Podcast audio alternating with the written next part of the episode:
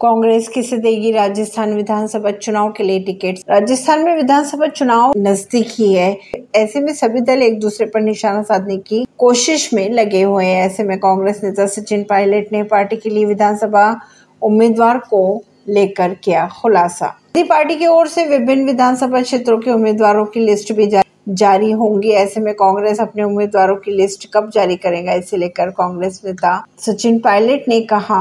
Congress party के विभिन्न पर्यवेक्षक, प्रभारी, सह प्रभारी राज्य के विभिन्न जिलों में घूम रहे हैं और अपनी रिपोर्ट तैयार करने में जुटे हुए हैं। पायलट ने आगे ये भी कहा कि पार्टी जीतने वाले व्यक्ति को विधानसभा चुनाव में अपना उम्मीदवार बनाएगी।